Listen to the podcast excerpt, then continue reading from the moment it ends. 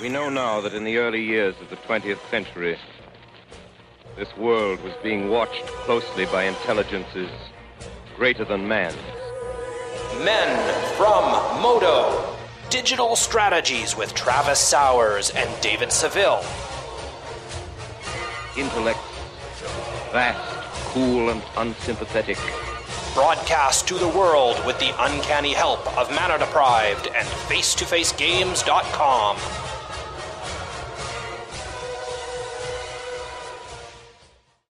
Greetings, people of Earth. We're the men from MODO, and you're listening to episode 82 Bonkin, Krumar Bonkin. My name is David Seville, and I have Travis Sowers with me again this week. How are you, sir? I am fantastic, David. How are you?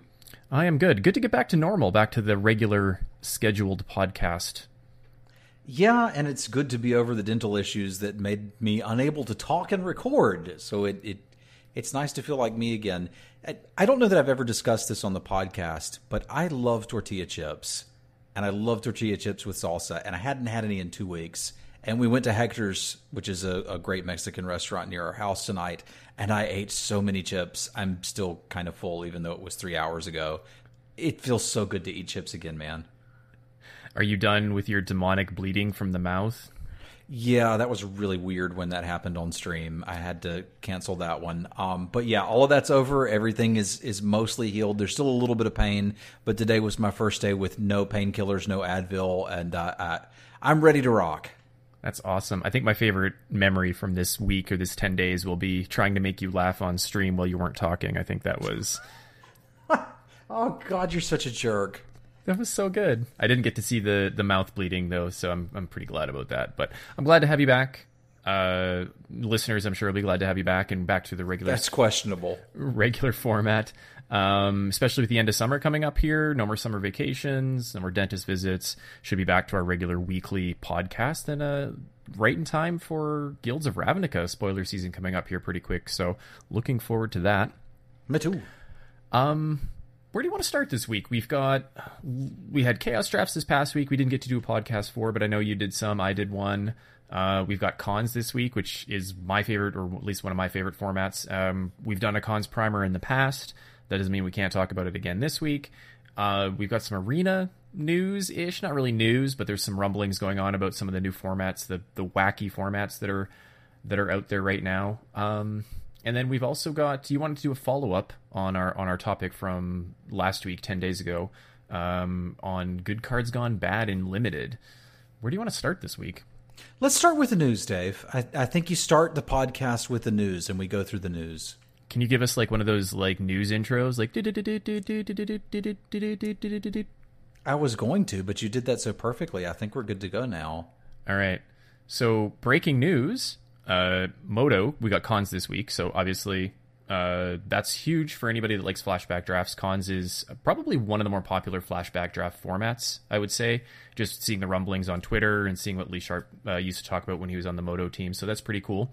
Um, on the other side of MODO, continuing on with drafting though, not really flashback, kind of a flashback, is they're bringing back Dominaria uh, intermediate queues. Sorry, leagues, not just queues.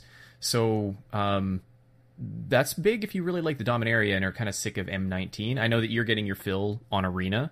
Uh, you're not really doing Dominaria, so you probably won't get back to Magic Online for that. Um, but people that have been asking for Magic Online to go back to Dominaria without having these silly kind of eight man queues, which just seems so archaic compared to what we're used to now with leagues. It's so bad. It, they're so bad. It's like why would I why would I wait three hours to draft when I could draft twice or three times in the span of that that same time period? So um, so good news for people that like that on Magic Online if you want to get your fill and don't Quick, want to play competitive on Arena. Quick Draft is switching to Dominaria tomorrow in Arena anyway. Ooh, I did not so, realize that. Yeah, so like we had two weeks of M19, which was kind of nice, but I'm also kind of done with it. Uh, so I think we get two weeks of Dominaria now, unless I'm mistaken. So I'm ready to rock with some of that too. How did you wrap up on your M19? Do you remember what your winning percentage was? I can find it for you in just a moment. I ended up with a 69 ish percent win rate. I was over 69, somewhere between 69 and 70. So not too bad for me, but I did oh, have oh, a couple of did, one threes. How many did you do? Uh, at least 10. Okay. In over 200 games, I was at 64.4. Hmm. I think my sample size was pretty small, and I did finish with a one three. Um, so I was definitely trending downward in there. I had a lot of seven O's that were um, off stream. I actually didn't stream a ton of M19. I did four or five on stream, and I did another four or five offline. So yeah, the the first time they had M19 through, I I ended up at seventy percent, and then ended up at seventy in Dominaria, a little over seventy in Amonkhet. And Cat, and then this was two weeks of this format, uh, and we hit around 65, which I'm, I'm not disappointed with. But like when we first started talking about M19, you argued that there might be a cap to how much play was in the format. I said you were wrong, uh, but it was actually me who was wrong. I, I think there's actually something to that. Can I get one of those like the bellhop bells that I ring whenever you say that I'm right about something? Like ding. Well, it would I only right. have been rung once so far in years of podcasting. Every streak starts with one, Travis. That's fair. That's fair. But it could also be the exception proving the rule. It, I mean, broken clock, et cetera, et cetera. No, uh, it's it's interesting because I think um, it's a format that's probably easier for people to learn compared to like a Dominaria or a Cons draft or something like that.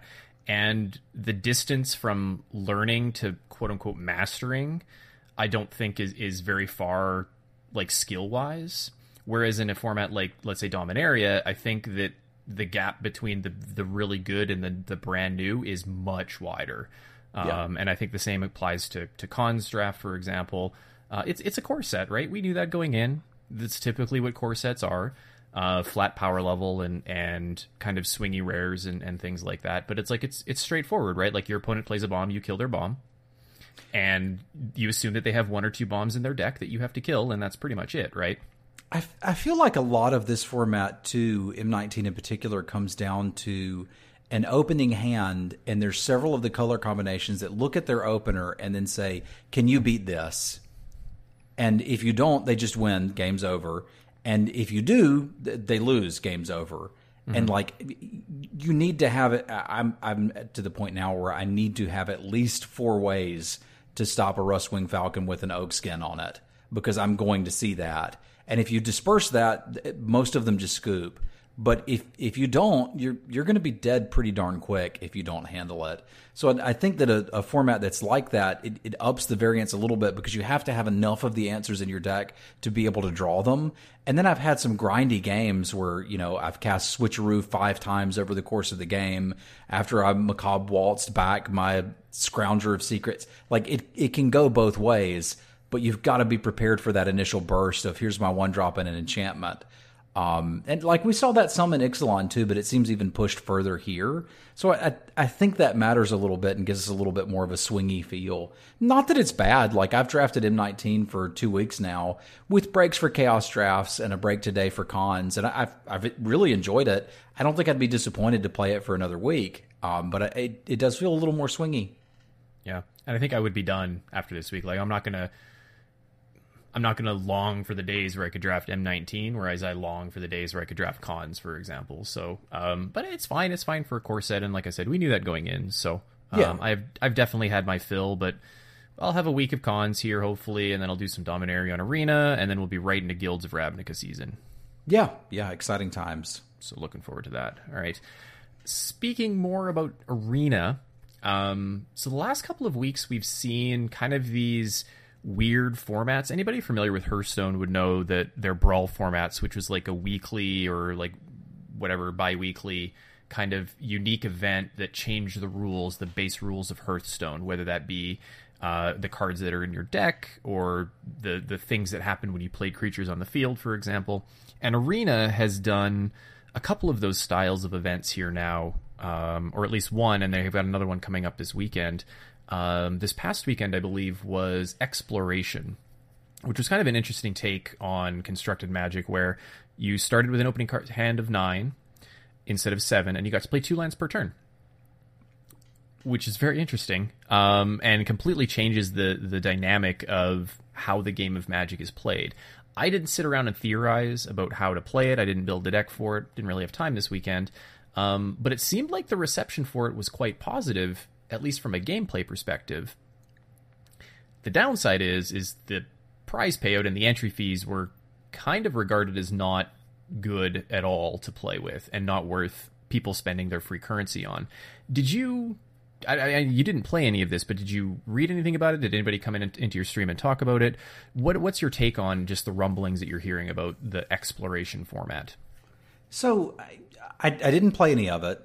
A lot of people in my stream have been talking about it and asking my opinion on it.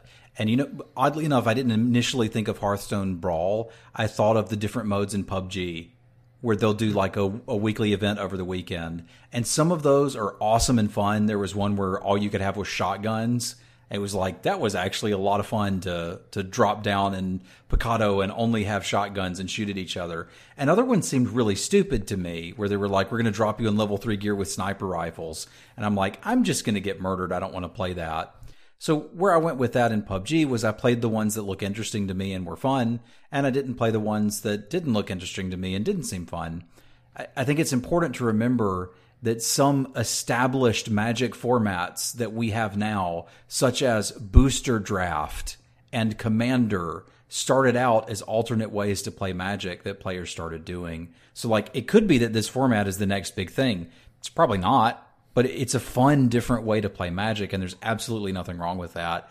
I also don't have a problem with the prize payouts being wonky because this isn't re- like this isn't a competitive event. This is something you go do for fun. So if you're spending some free to play currency on it, you're not supposed to walk away with a whole lot else besides the experience and the stories. And I got to try this thing. So I, I think it's a good thing. I think that they're stretching what Magic is and what Magic can do in a digital space when I first played Eternal, I was mind blown about some of the mechanics that they had in that game because they could really take advantage of not having it tied to paper at all. Things like casting this card affects all the copies of it in your deck. I was like, that's really neat. And then you draw the card that had been affected, and you could see that it was buffed. Like creatures dying and going to the graveyard, but retaining the buffs that they had on them. I'm like, that's really neat. And I think it's cool that Magic is exploring. You see what I did there?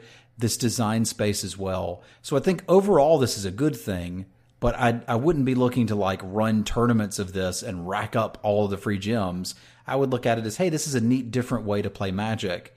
I also think it's a good way to get people that don't have a super large collection in to start playing constructed events like this because that's got to be super high variance.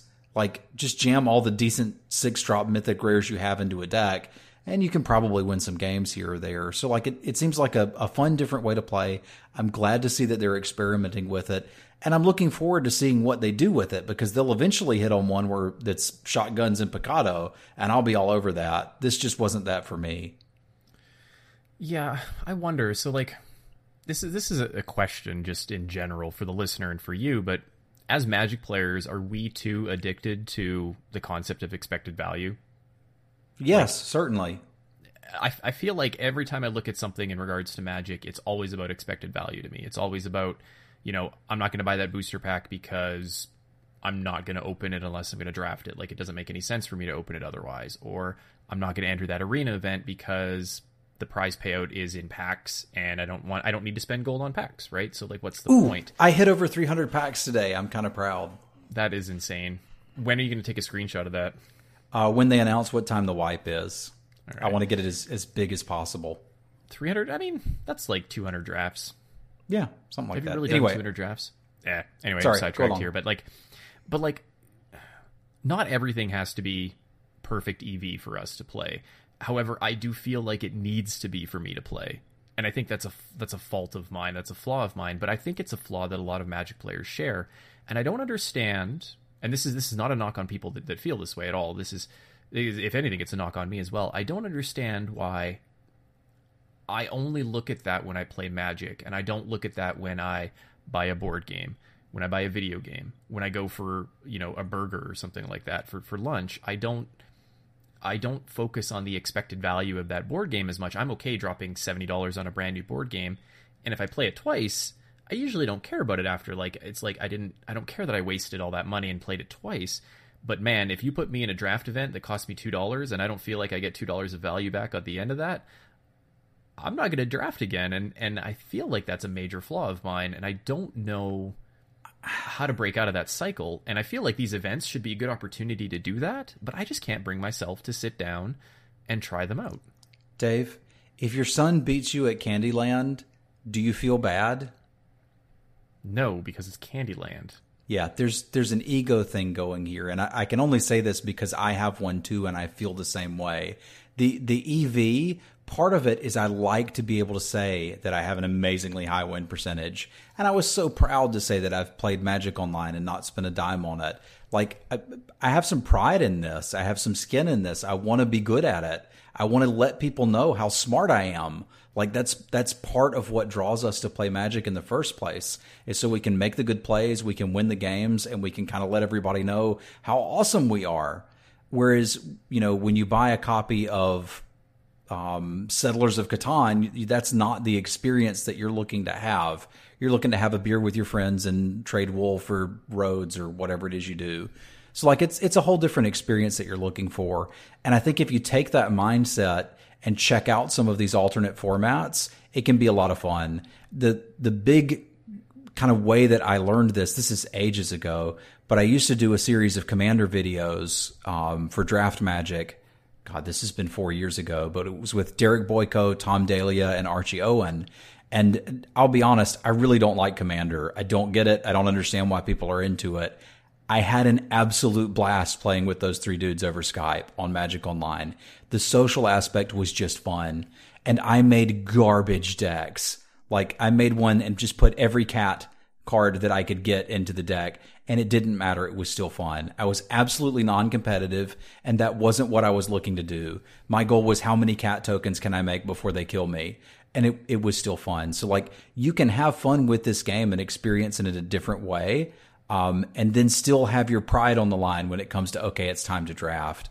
So when there's one that appeals to you, maybe this isn't it, but when there's one that is, jump in there and check it out, man. I think that you and the, the broader you listening in on us would probably benefit from just having some fun with magic. Mm-hmm. I think the question then is that people are going to ask. I mean, I'm not going to ask ask this question because I know what the answer is, but the the question then is why even charge for these events? Why why not make them free with no prizes or very tiny prizes on the end of it, right? Like why can't I mess around in this draft format? Why or in this uh, experimental format? Why can't why do I have to spend this this gold?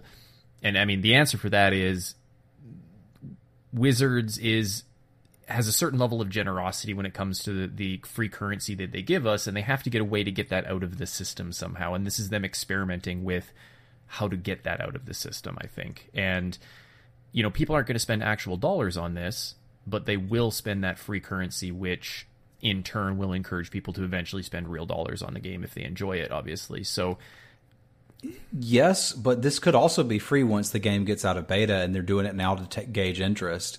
Like, if people will spend X gold to play an event, like, that means it's probably pretty popular if it has garbage prizes, right? because they're not they're clearly not playing it for the prizes. But I, I think Magic could use an injection of for fun players because it, it just seems like you know if I if I make one pick somebody doesn't agree with in a draft, I, you know sometimes chat will just explode with them ranting for five minutes.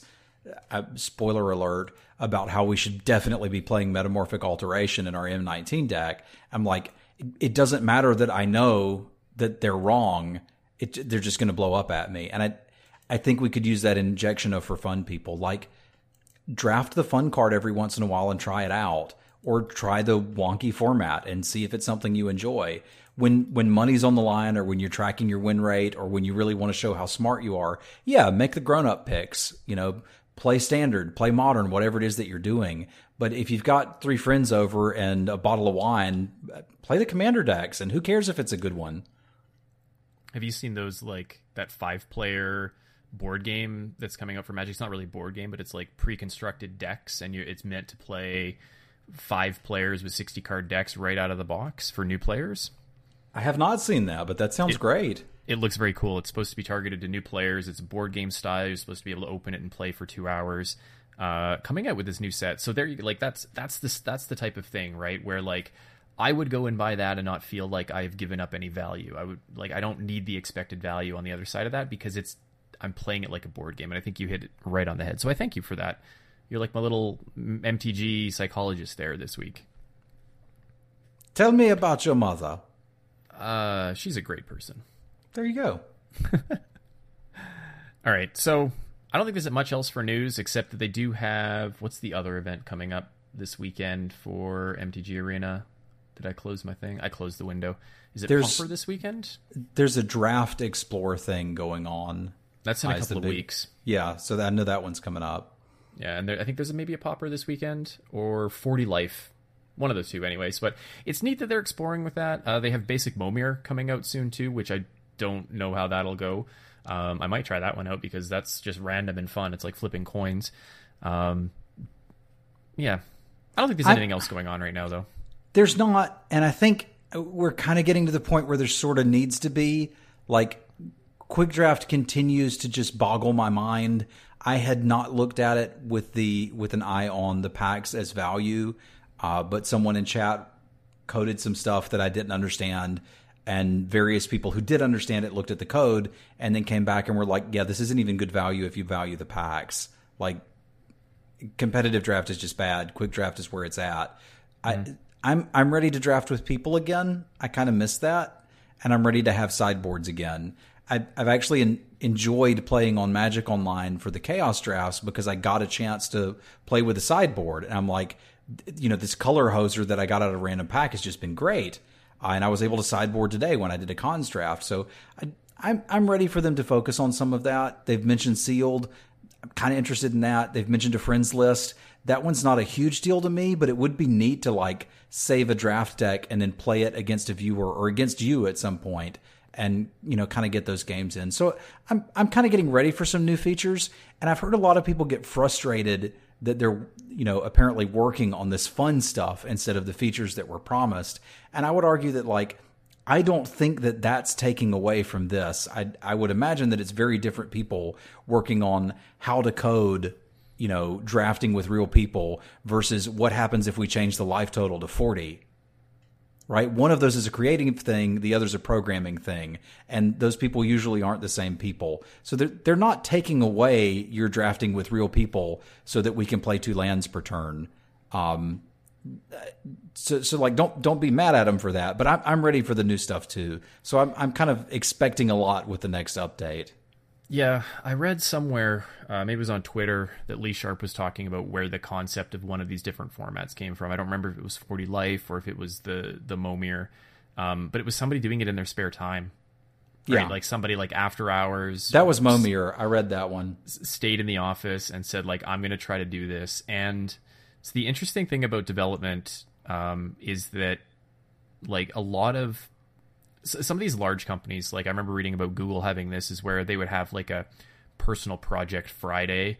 Where like every second Friday for a certain number of hours, you just got to work on whatever the hell you wanted for Google, and that's where things like Google Chat and Google Hangouts came from. And I don't remember if Google Maps is on that list, but some of these like big things, I think Gmail, maybe like one of the Gmail, like early Gmail clients came from that as well, where like it's just these people that are just working on these fun projects. And sometimes even if it if it is taking away from something else, you can build these other systems that are so much more useful later on down the road. So what what they're trying to do with this, I imagine, is trying to come up with a, a system that they can use to tweak the rules of Magic to create these different events. And then what they can do is they can tweak the rules of Magic in a hundred different ways later on and build these like brawl style events, these Hearthstone style events, which I think is what a lot of people like out of Hearthstone because they're fun and if you're not competitive, it doesn't matter.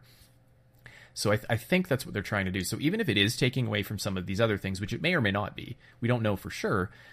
You know, a rising tide floats all boats in this case in arena, right? Is like yes, you might not get a friends list, you might get it a week later than you would normally, but hey, look at this cool thing we can play basic Momir on on arena, right? Or we can or somebody added another set of cards to arena so that we can now go back and play postmodern instead of just standard, for example, right? So like you kind of have to look at the uh, the grand scheme of things and like in software development there's like a list of of things that need to be done and some of these things get bumped to the bottom like a friends list where it's like it's not a big deal if there's no friends list right now because there's so many other ways to communicate with people outside of the game you just can't play against them inside the game right that's that's the Yeah. downside but it's like s- compared to some of these other things it might be so low impact like they're working on guilds of ravnica right now i imagine that they just can't take time to work on these little things sometimes. So eh, you kind of have it's give or take. You know, you kind of have to be a little aware of I guess how software development works, but like you're right, like people that work on the scorpion that runs across the screen when you click on them probably don't work on the same team that works on implementing a friends list and, and in-game challenges and things like that. So I don't know. I say given the benefit of the doubt, um, it'll be there soon, but for sure want to see drafting with real people. I think that's the highest priority for me right now. Yeah, that's the thing I want to see most. Although the fact that if you click on the scorpion now he runs faster is pretty dang cool. It's so funny. It's just such a nothing thing and people are focusing on it like it's the greatest thing ever. I mean, this is not to knock Arena at all, but like Hearthstone's clickable interface is out of the world. Like yeah. it's insane how good it is. So I feel like just stay out of that space, you know, because anything you do is not going to compare to that. But that's just me. I mean, whatever. it doesn't really I, matter. I'm happy I can click the Scorpion. It doesn't take much. Mm. All right. So let's shift gears a little bit here. We're going to go over to MODO. And we're going to talk about Chaos Drafts. I think this is basically the exact opposite of the fun formats for new players that are on Arena. Mm-hmm. Because if you are not an enfranchised Magic player, and by enfranchised, I mean deeply enfranchised and have been playing for five or more years, you're going to be completely lost in chaos drafts. Um, however, for those of us that have been playing this game for a long time, that was such a rewarding experience. It was everything that I hoped it would be. I cannot wait for them to come back. I had literally not opened Magic Online for two months. And I think I ended up doing six or seven chaos drafts, and every single one of them was a blast. It, it was the most fun I've had in Magic Online in ages. Yeah, so I I think I'm right on the cusp of being in the wheelhouse for these types of drafts. So I found I did one draft, and I, I, would have done more, but it's been a busy couple of weeks for me, so I didn't really get a chance to fire up the stream for them. Well, it's summer in Canada, and you kind of have to go outside during those three months while you can. So. I can respect that. Exactly, I've got to get my base tan before the winter sunburns. So, I think I needed. I was saying this before, is uh, on the on the the warm up, is I needed about a minute more per pick. and and that's just and I think I run into that problem with cube sometimes too. Except cube, like you know, once you've done a cube, you've seen a lot of the cards that are in, in some of these cubes. Like there's a lot of common cards between the different cubes, but in this one, there's just junk, and you have to filter through all of the noise to get the signal of the cards that are standing out to you. And that's easy to do in, in anything for me from I would say probably Gatecrash forward I remember, didn't remember a lot of the RTR block cards specifically, but anything Gatecrash forward, I could look at a pack and I could pick out the four or five cards that were that stood out, and then pick a color from there or whatever. But like anything like old bordered, anything pre what is that like M14, I'd just be like, mm, like I'm gonna read the rare. Oh, it takes me 30 seconds to understand the rare. Okay, let's go to the uncommons. Oh, I have to make a pick. There's like 15 seconds left in the pack. Um, in in a new format when I'm still reading cards and things like that, at least every pack you're seeing is kind of the same. So you're seeing a lot of the repeat cards, you can recognize those cards, but in this one, even though when there's like five or six cards left in the pack, I'm like still having to read every single card because I've only seen these cards once. So it it was fun, but it took a lot of brain power to actually draft. Yeah, one of the things about uh, uh, drafting a set by itself is once you've read the mechanics for that set, four or five times, when you see it again on a card, you kind of mental shortcut. You're like, okay, Bloodthirst, I know what that does. With this, you're just seeing new mechanics every pack. And when you get to those very old ones, there's a lot of activated abilities on the creatures and just giant blocks of texts on the spells. And it is a lot to read through. Like for me, I started drafting in Mirage, which is basically as soon as you could start drafting. I did take a break many of the sets that were released while I was on that break were not in this Chaos Draft format, which was fortunate for me. So I knew just about all of the packs that I was seeing. Um, I didn't know anything from the Kamigawa block, but I pretty quickly figured out that everything in Kamigawa block was unplayable. So you didn't really need to know what those cards were. Um, you just needed to scan through for the six mana, two, three flyer and grab it and be thankful that you got it. Um, one thing that I liked playing through this very much was seeing cards that were really good in their original format not be good, and cards that weren't good in their original format all of a sudden turn great. In one of my drafts, I got a Primeval from Gatecrash, and in Gatecrash, you couldn't play the Primevals. They were seven drops, they were awful. but all of a sudden in a really slow format, these things are going to shine. And then you know, I I got it opened and on uh, Erdwal Illuminator. I was like, God, that guy was so good in Shadows, but you're not going to get any cards to investigate with him.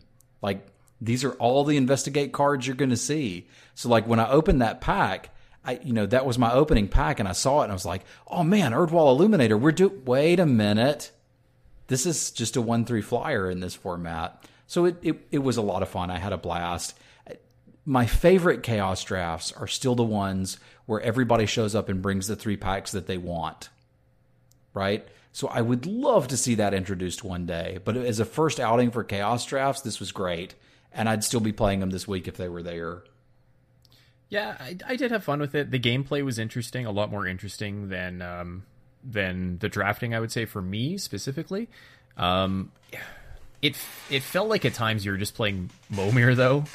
It's Yeah. like I'm gonna play a three drop. Oh hey, look, it's a three two vanilla for one black black.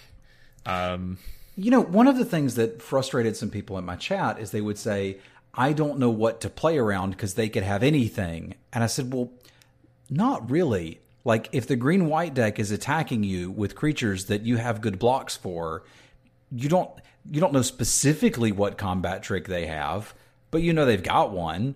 Like, what does green or white usually get? Something between plus one, plus one, and plus three, plus three. So, like, you could kind of figure out what they had, even if you didn't know exactly what the card was. You know, they've been leaving up two blue forever. They might have a counterspell. Like, I, I really enjoyed that. Like, using my knowledge of what color pairs do to determine what they had rather than knowledge of specific cards. Uh, but it was kind of just like, I don't know, the lowest power, dirtiest, baddest cube I've ever played. And I'd love to boot one up right now. Exactly, that's exactly where I was too. Um, removal obviously seemed very good. Yeah, right? how you, about you that? got to get you got to get the old packs removal and the new packs of creatures. Um, but like I just drafted what felt like a jank deck, but all the decks I played against were also jank. So the only the only deck I lost to was somebody that had a Savage Twister and cast it like twice on me, and it's like, well, of course I'm going to lose those games, right? Did like wipe my board twice, and it's kind of like, hmm, that's my fault the second time, but like, how do you play around it the first time? You don't. So it was it was good. It was definitely not competitive, um, at least for somebody like me. Um, and I would definitely do it again. I think so. It's a good price point too, right? It's the same. It's the same as Cube. So if you get an opportunity to do it, I would try it at least once. But if you're new to Magic or new to or newer to Magic, definitely go in um, not expecting anything and play it like a cube. I, I would say if, if you're in that position, stay away from this and just go play Cube. Like, I, I really think this is for some, like, Cube is fun. All the cards are powerful. Like, you can just pick all the blue cards you see and have a playable, powerful deck, and it'll be fun. With this, it, it, it was really out there, and I liked that they pushed that. I'd love to see them do Backdraft one day. I was talking about this on stream one day. Are you familiar with Backdraft? Fill me in. This this is my last wish list. So we sit down and we draft a format like normal. Except when we sit down for the games, if you and I are facing each other, I hand you all the cards I drafted, you hand me all the cards you drafted, we build decks and play. So you're trying to draft the worst cards you can. So like the lands are always first pick out of the packs. And then like, you know, last pick is some bomb rare and you're terrified. But if you end up accidentally getting, you know, a, a double red bomb rare, you're like, I'm sure not picking any more red cards. And it, it's actually a lot of fun to play that in paper. And I really think they could implement that on Magic Online. And it's something that very enfranchised Magic players would have a blast with. Uh, so put that on my wish list uh, for this Christmas. I want Backdraft. Well, you got you got Chaos Draft, so I did. So like, let's let's uh, wish for the stars, man. Somebody's listening to us. We just need drafting with buddies. Yeah. Oh God, that'd be so good. I, I feel like we should save our one time for drafting with buddies. Agreed. Agreed. All right. But this week we've got Khans, and for longtime listeners of the podcast, you'll know that this is my, I would say probably one of my favorite formats, uh, K- Triple KTK. We did a whole primer on it about a year and a half ago. It was one of our early episodes for sure, and um, every time it comes up, I try to draft it. I drafted it a ton when it was on Magic Online. I drafted a lot in paper in that same time period, and I was very kind of sad when it became Dragons uh, and Fate Reforged because Khans was no longer in the picture. Nobody wanted to draft it anymore. Um, but it's I think it's to this day some of my favorite drafting memories in paper anyway come from Triple KTK. So why is this such a good format, and why am I so excited to play it? I That's think a question for you. A big reason is anytime you have an 18 land format, and for anybody going in to play Khans, if you haven't played it before, this is generally speaking an 18 land format. It means that you've got stuff to do with mana. So flooding isn't a problem. You're actually intentionally flooding yourself because you've got plenty of stuff to do with your mana. And anytime you've got that, um, you've got a format where you're going to feel a little bit more comfortable playing. You, are still going to keep two land hands, but you're going to feel pretty comfortable that you'll hit your third land on time. Um, and you're not terrified when you have five lands and a pair of morphs in your hand. So the other thing was like, there was a big level up moment in knowledge, and I, I'm going to pass this one out here for everybody to use that's going to go draft Khans. If you block a so morph creatures, you can play a morph creature for three mana, and it's a 2 2. Later, you can spend a cost that'll be printed on the card to turn it over, and it will then have its other stat line. So, Krumar Bond-Kin, being an example, is a flexible card. I can spend three black black and get a 5 3. Fine. Or I can pay three colorless, have a 2 2, and later spend four in a black, flip it over, and it's a 5 3. There was a secret to morphs one of the reasons they're so good is they cost colorless mana to cast, and then you can reinvest the mana later to flip them, meaning in a three color set where you may not have all of your colors early, you can go ahead and play the morphs out on turn three. The other thing was when you flip them, they have an effect, and your opponent doesn't know what that is. You could get an edge in knowing that morph on morph combat, you were never going to get blown out if they have less than five mana up. So if your opponent has four lands in play and they attack you with a morph and you have a morph but you're tapped out, you can block it.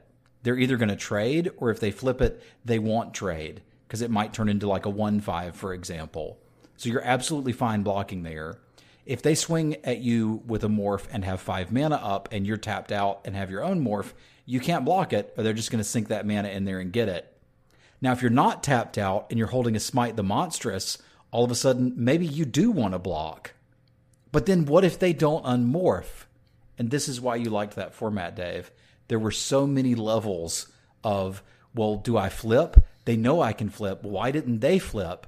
And Magic Online was such a great teacher as far as passing priority. Because if you're the attacker and you pass priority, the, you know, the opponent gets a chance to respond. If they don't, it's just dead. So I, that's that's really why I loved this format so much. Uh, this is not my favorite format. That is reserved for Hour of Devastation. Um, but this this one's pretty dang close. I think it has some of the best actual gameplay um, that that you will get in Magic ever. I agree, and I think it comes down to decision making. Right? You feel like you're in control of your own destiny a lot of the time, and if you make the right decision or the wrong decision, you win or lose the game based on that. Um, you can get outplayed by your opponents 100% absolutely. That that happens a, lot of the time. Um, but specifically with the morphs you can make these conscious decisions to morph unmorph not morph pass press priority play creature face up instead of face down. There's all sorts of lines you can take and the level of complexity even though the, the individual decisions might not be that complex factoring all of them in together does get this interesting kind of chain of complexity and i really like that there's even decisions, not even just with morphs, but let's just take Outlast, for example. Like, do you outlast or not outlast? Do you take a turn off blocking to outlast and make your 2 1 into a 3 2 first striker? Or do you continue to just hit them for two instead of outlasting early to try to, you know, push early damage through and not build your guy into a 3 2 first striker? Do you, you know, your raid creatures do you throw away a token to trigger raid somewhere? Like there's all of these little interesting decisions with a lot of these mechanics. Even what was it? Delve right? Delve is the graveyard resource. Like do you trade off creatures early to fuel your your delve in the late game? Like maybe you have a Gurmag Angler somewhere in your deck. Maybe you want to trade these morphs off early and get things in your yard so you can cast this Gurmag Angler earlier than, than you normally would. There's just all of these little tiny decisions that come together and it makes for a very good experience gameplay wise I, I very much enjoyed it. I want to give at least a little mini primer so that people will know what they're getting into when they come in to draft this. Um, so, do you want to talk about maybe the wedges and then a few of the outlier decks? Yeah, for sure. So, uh, which one do you want to start with? Let's start with Abzan. I think this is probably my favorite one as a as a clan in general. So this is white, black, and green. Um, the key thing here is to get into this color pair, you want to either be drafting white, black, or green, black, and we'll talk about that a little bit more later. But generally, you want to stick to enemy colors as opposed to allied colors. It makes your draft a little more open. And um, Abzan's kind of key mechanic was Outlast or plus one plus one counters.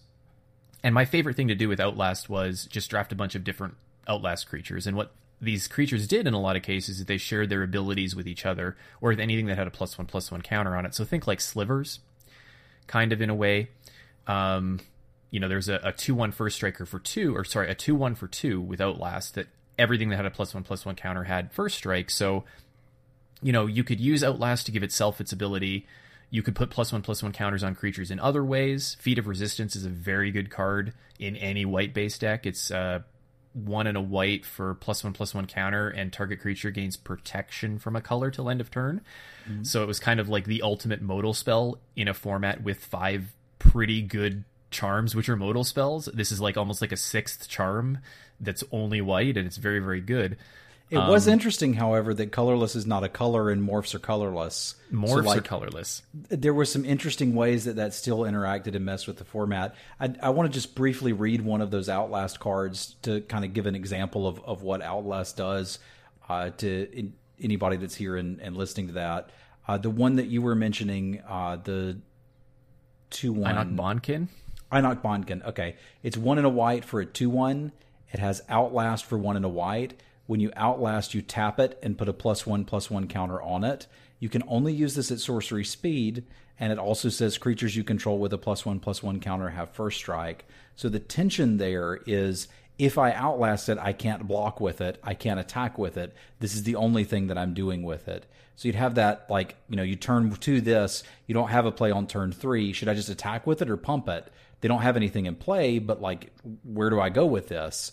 Um, so that that was the Abzan mechanic, and you'd see this on on cards for all all three of the colors that are involved in that wedge, and it, it did make for some very interesting gameplay. Mm-hmm. There were a lot of different ways to get plus one plus one counters too. There was Armament Corps, which was uh, gold card five converted mana cost for a four four, and I think you got two plus one plus one counters, or up to two on two different creatures. Um, so there's a lot of ways to almost give these creatures haste. So if you had something like a, a Bondkin in play, or you had the Falconer, which gave all your creatures the plus one plus one flying. Sometimes you play the Armament Corps and you'd make two of your creatures flying, or give two of your creatures first strike right off the bat. Um, there was the Death Toucher in black, which wasn't as good. I preferred a lot of the white ones, um, but in a pinch, you know, if, if you gave everything Death Touch or gave some of your things Death Touch, Death Touch First Strike is also a good combo. There's a lot of these kind of neat little combos that you could kind of pull off also there's the sub theme of warriors in general. So if you had the chief of the scale and chief of the edge, uh, chief of the scale gave plus zero plus one to all your warriors, and chief of the edge gave plus one plus zero to all your warriors. I think. Yeah. Um, and they and they were very good cards just on their own. I think they were both two drops. One was a mm-hmm. three two. One was a two three. Um, those warriors kind of went into Mardu or Abzan. Uh, and that was because they were uh, black and white. So we, I talked a little bit, little bit about the enemy colors, but um, the reason the enemy colors drafting them is good because it keeps you open is because all of the enemy colors go into two different decks. So let's take red and white for, or sorry, red and white, uh, black and white for example. Black and white partners with Abzan and green, or it partners with Mardu and red. If you draft green and white, the only deck you can draft if you're drafting a wedge is drafting Abzan. And that's the same for all of these color combos. So when you're looking at lands and when you're looking at just drafting cards in general and you're not sure what keeps you open, draft a color pair that is enemy. So if you start with a first pick white card and you get a second pick white card and your third pick is between a green card and a black card and they're equal, take the black one. Take the take the black card. Mm-hmm. And and that'll keep you open to two different color combos. Okay. Let's move on to Mardu so that we can make sure we get to talk about all of the different wedges. I think a card that kind of epitomizes their uh, ability and kind of what they were all about was the Mardu Skull Hunter. This is a common one in a black for a 2 1. It enters the battlefield tapped, and it has their mechanic Raid. Raid, you're familiar with because this was reprinted and used in Ixalan. When it enters the battlefield, if you attacked with a creature this turn, target opponent discards a card. That's what Mardu wants to do. This is the color combination of white, red, and black, and they want to be attacking. You'll still have some Outlast creatures in here. You'll have some morphs in here, but generally speaking, you're going to be trying to attack your opponent to death quickly on the ground. Yep. Um, there's a lot of raid value cards that incentivized you to throw away tokens sometimes. Um, cards like Arrow Storm, I believe it was, which was uh, it was Red's removal spell, and it got better if you had attacked. Right, it was four damage to creature or player, and if you attacked with the creature, you dealt five. So sometimes you just needed that extra bump of damage. Um, and it also went to the face in that regard. So sometimes that extra point of damage would actually eliminate your opponent. Um, there was the Mardu Chieftain. No, the War Leader. Which one was the one that was uh, That two made a a white token. that made it that made a one one token? Mardu and a Horde white Chief. Mardu Horde Chief, two and a white for two three, and when you if you attacked with a creature, you got a one one, right? Um, what you could often do is attack your two two into their two two, make a trade, and then play this guy and get a token out of the deal, right? And you were often very, generally speaking, you're pleased with that trade. Um, or you could bounce your you know your zero five off of their two two or something like that if you had like a uh, what was that creature called the the guy that uh, what did he do? I'm trying to think of it now. He tapped for two and a blue to, to uh, rummage. You remember that guy, the 05? He was a red card. I'm gonna look him up right now. I Yes, I have a copy of that card in my wallet. It's Bloodwater Efreet. Bloodfire Mentor. That's it. That's it. Why is it in your wallet? Uh, at, I played a lot of Khans, and at a GP, I told a pair of my teammates, uh, Chris and Yang, that that was one of the best cards you could get in Jeskai.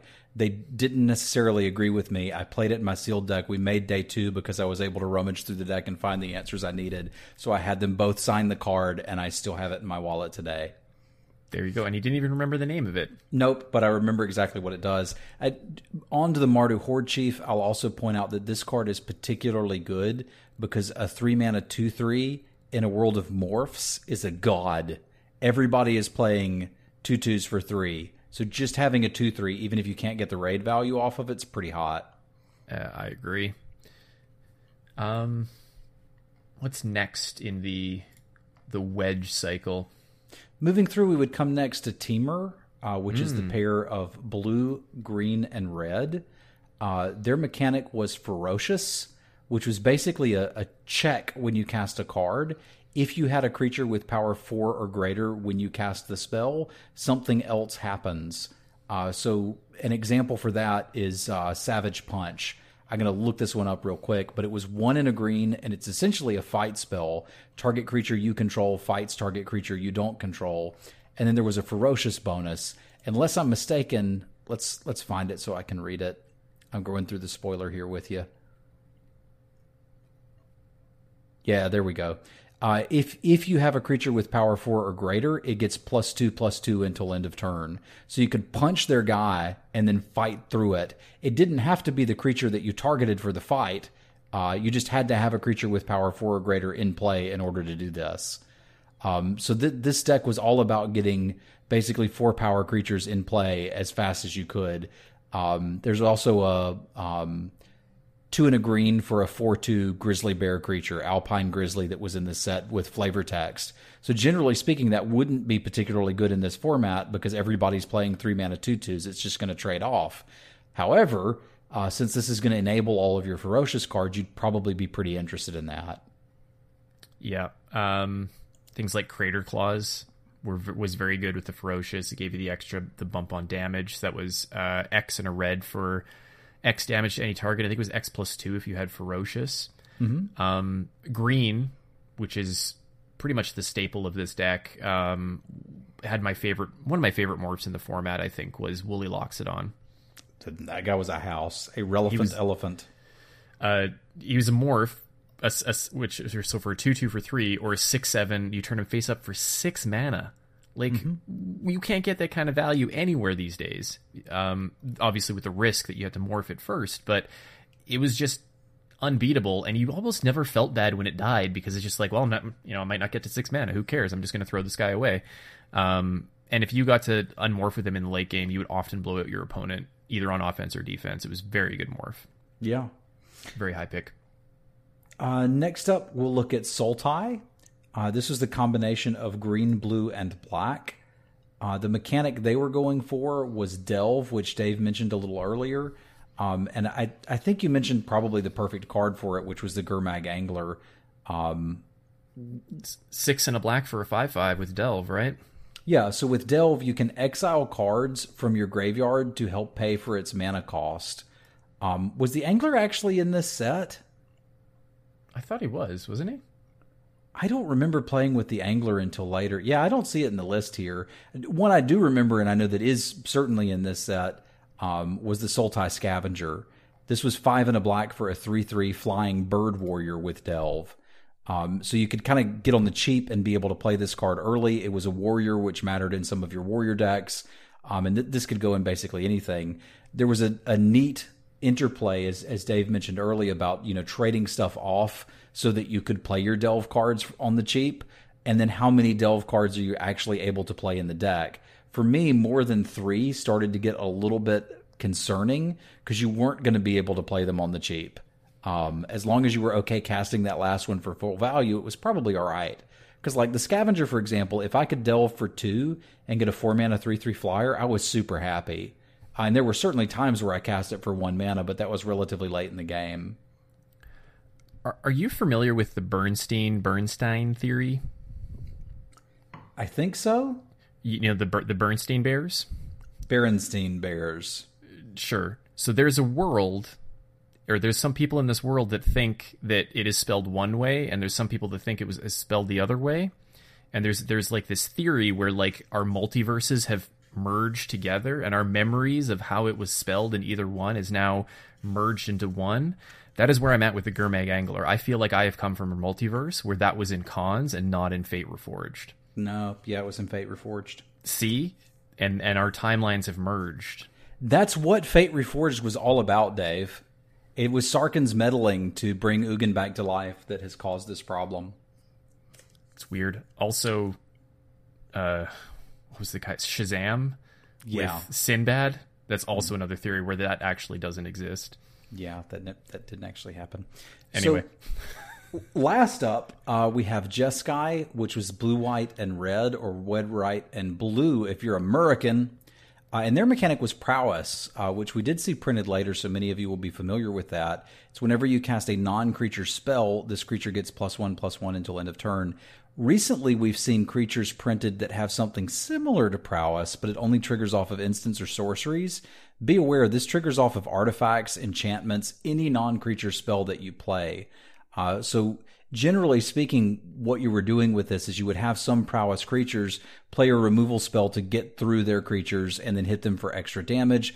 There was also that threat when you attacked him with your prowess creatures of, you know, if they block and you have a spell, it doesn't have to be a combat trick. It could just be a bounce spell on one of the blockers and you'd end up eating two of the others.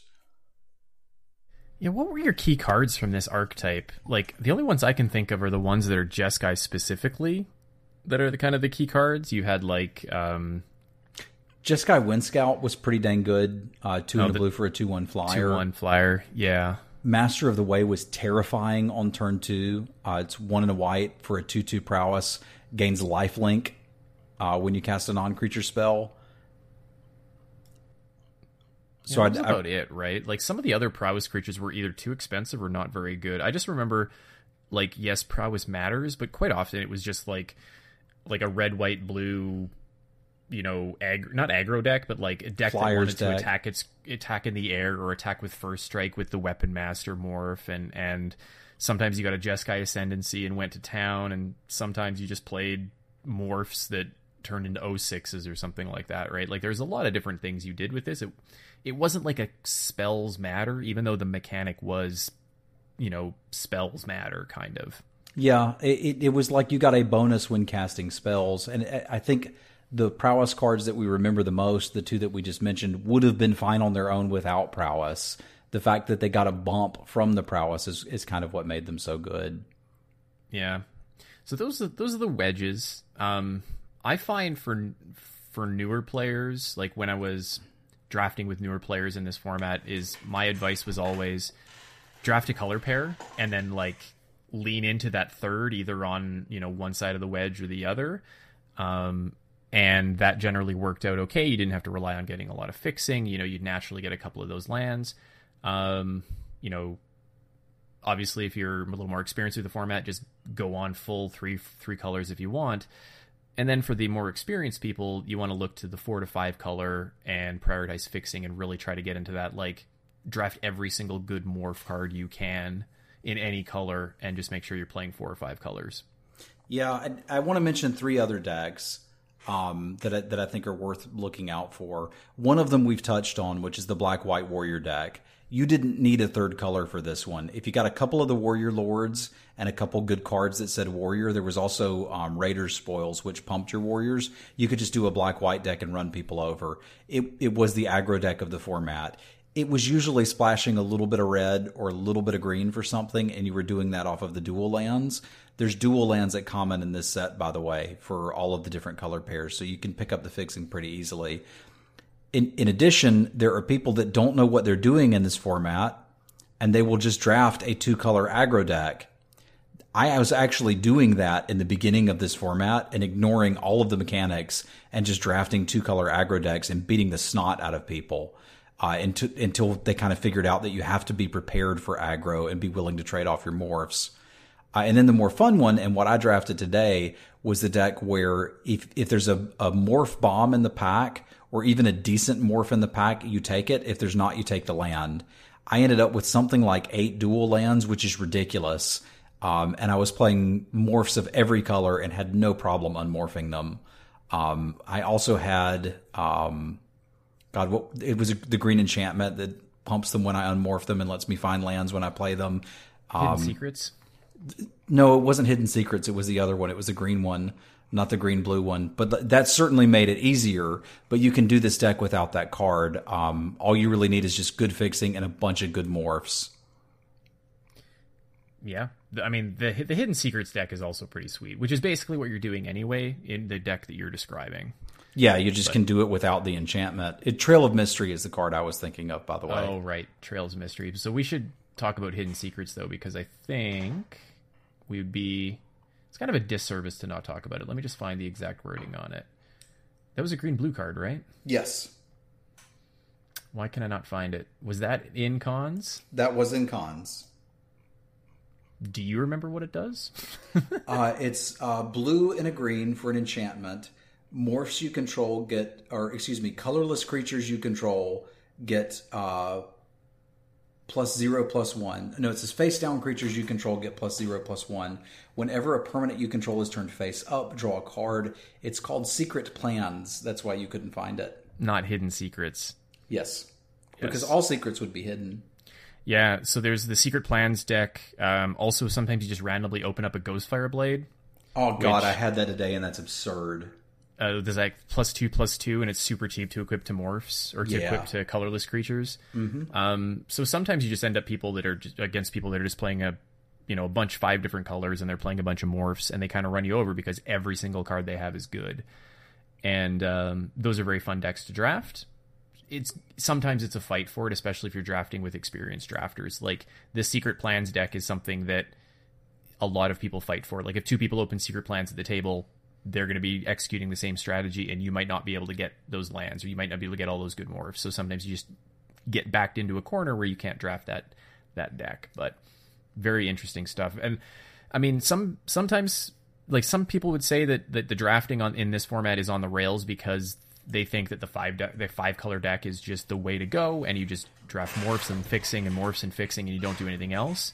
That would be um, me that would be you. You're not wrong um, but I think for those people that are in the middle experience tier, I think it's a very interesting draft experience, and the gameplay is is definitely second to none. For me, a Magic set to be perfect needs to hit on three areas, which is amazing draft, amazing gameplay, and amazing setting. That actually matters to me. The, the setting of this was kind of garbage to me. It was just like we took a bunch of random creatures and shook them all up and spit them out and randomly assigned them to wedges Like I, I didn't particularly care for that, so the flavor wasn't there. The draft portion was a bit on rails. The gameplay was so good that I think this is probably my second favorite draft format of all time. Because just that that you know not knowing what they had, being able to maximize knowing when the morphs flipped, it really rewarded you for some knowledge. And we've given you the pieces that you need here. This last little tidbit from me: when you're looking at picking those lands in the packs, much as Dave mentioned when you're drafting colors to pick enemy colors, the enemy the the lands, the dual lands, the enemy colored lands are much higher value because if I take a green blue land, I can put that in either the Sultai deck or the um Temur. Temur, thank you. was trying hard to remember the, the names of them. Whereas if I pick the red green one, it can only go in the Temur deck. So like bear that in mind too as you're going through these drafts. Yeah, exactly. And if you're not sure what the ally enemy pairs are, just look at the back of a magic card. Ally colors are the ones next to each other, and enemies are the ones across from each other. So, it can be difficult to visualize if if this is not something you're used to doing or used to thinking about. I know the first time I I heard that way back when, I was very confused. But just remember that that uh, that uh, the diagram on the back of a magic card. I have a magic card on my desk right now. I'm showing it to Dave. This I have had a magic card on my desk since Khans of Tarkir came out because that is exactly what I used to remember which colors I could draft and which ones I couldn't. Um, and I, I just kind of been in the ca- habit of having one nearby ever since then. So that's good There you go. advice. So even the best have to rely on their visual aids. All right. I feel like that would give somebody a chance to jump into Khans, and I can't let us end this podcast without getting to talk about metamorphic alteration. Okay, you get to get on your soapbox here for uh, two minutes. All right, I'm going to climb up here for a minute.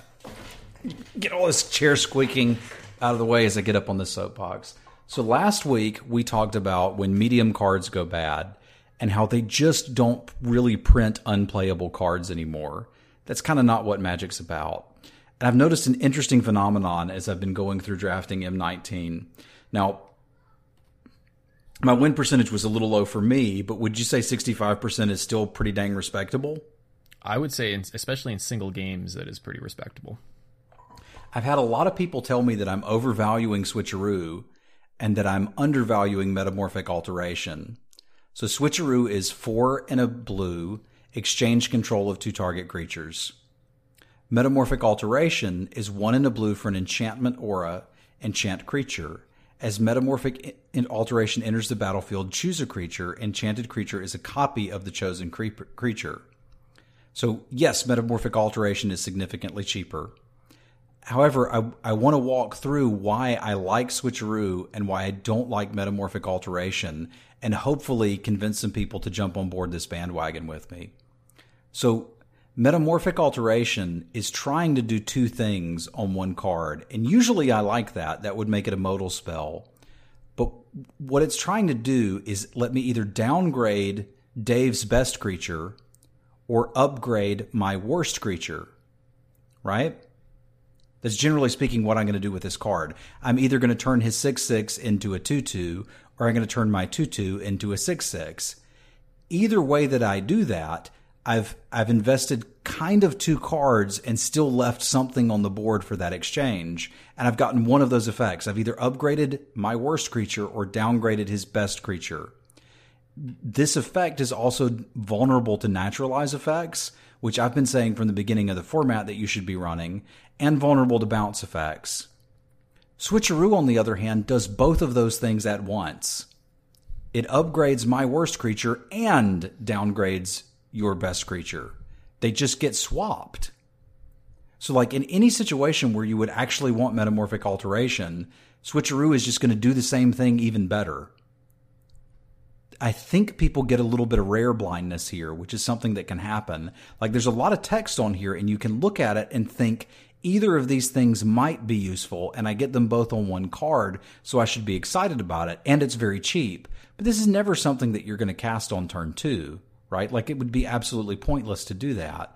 So my argument is that Switcheroo just does what this card does better at a lower rarity and has some combos. There's ways in this set to get uh, sorceries out of your graveyard and back into your hand. and there's really not anything that combos with auras unless you're pairing it with like green white, which is just kind of not something I'm doing. So like I understand it's a rare and I understand it looks flashy and it does have two modes and one of them could be useful. And it's not like you're always going to have a switcheroo in your blue deck. Somehow I always end up with one. That's usually why I go blue. But like I actively don't want metamorphic alteration in my deck. I'd rather just have a dwindle, which 90% of the time is going to do what this card does but better. I, I can now step down from my soapbox unless you happen to disagree with me. I don't disagree. Um, I think the reason why alteration is not the card you're looking for is because it doesn't get you ahead. The best it can do is catch you up to parity. Yeah. Right? Where switcheroo actively gets you ahead in a lot of scenarios. I have a 2 2, you have a 5 5. I have a 5 5, you have a 2 2. I am now ahead. If I play alteration, either you have a 2 2 and I have a 2 2, or you have a 5 5 and I have a 5 5. And that's not. I'm not I'm not getting ahead in that case. And then it gives you the opportunity to cast the spell and put me behind. Yeah.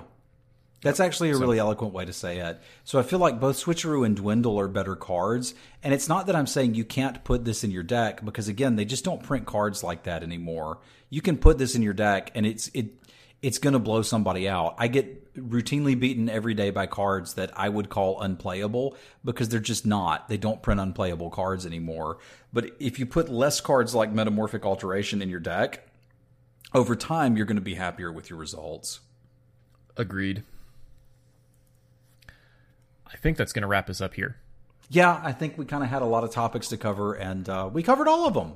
I can't wait to draft Khans this week, though. So we're going to come back next week and see how that went. And hopefully, we'll be into pretty close to Guilds of Ravnica season right away here. It's only a month away. Yeah, I'm very excited about that. Kind of blows my mind. So, once again, thanks to Face to Face Games for the host and the support. Uh, if you want to support us, on top of just listening to us, you can catch us on our Patreon. That's patreon.com slash men from MODO. And if you want to follow Travis on Twitch and Twitter, where can they find you? Uh, I'm at Semulin, S E M U L I N, on both platforms. And you are crushing it with the streams these days, by the way. So congratulations on all your ongoing success. Thank you. We've had a lot of really good days as far as support and viewership go. So shout out to the people that are tuning in every day. Um, I, I, this is my dream job, and I couldn't do it without you guys, and I'm very appreciative. Thank you very much. And you can catch me on Twitch and Twitter at dsavillian. That's D S A V I L L I A N. Now that summer's over, we're back to regular, more regular streaming than I have been. So I cannot wait. Starting with Khans. Once again, thanks for listening. Khans! We'll catch you next time.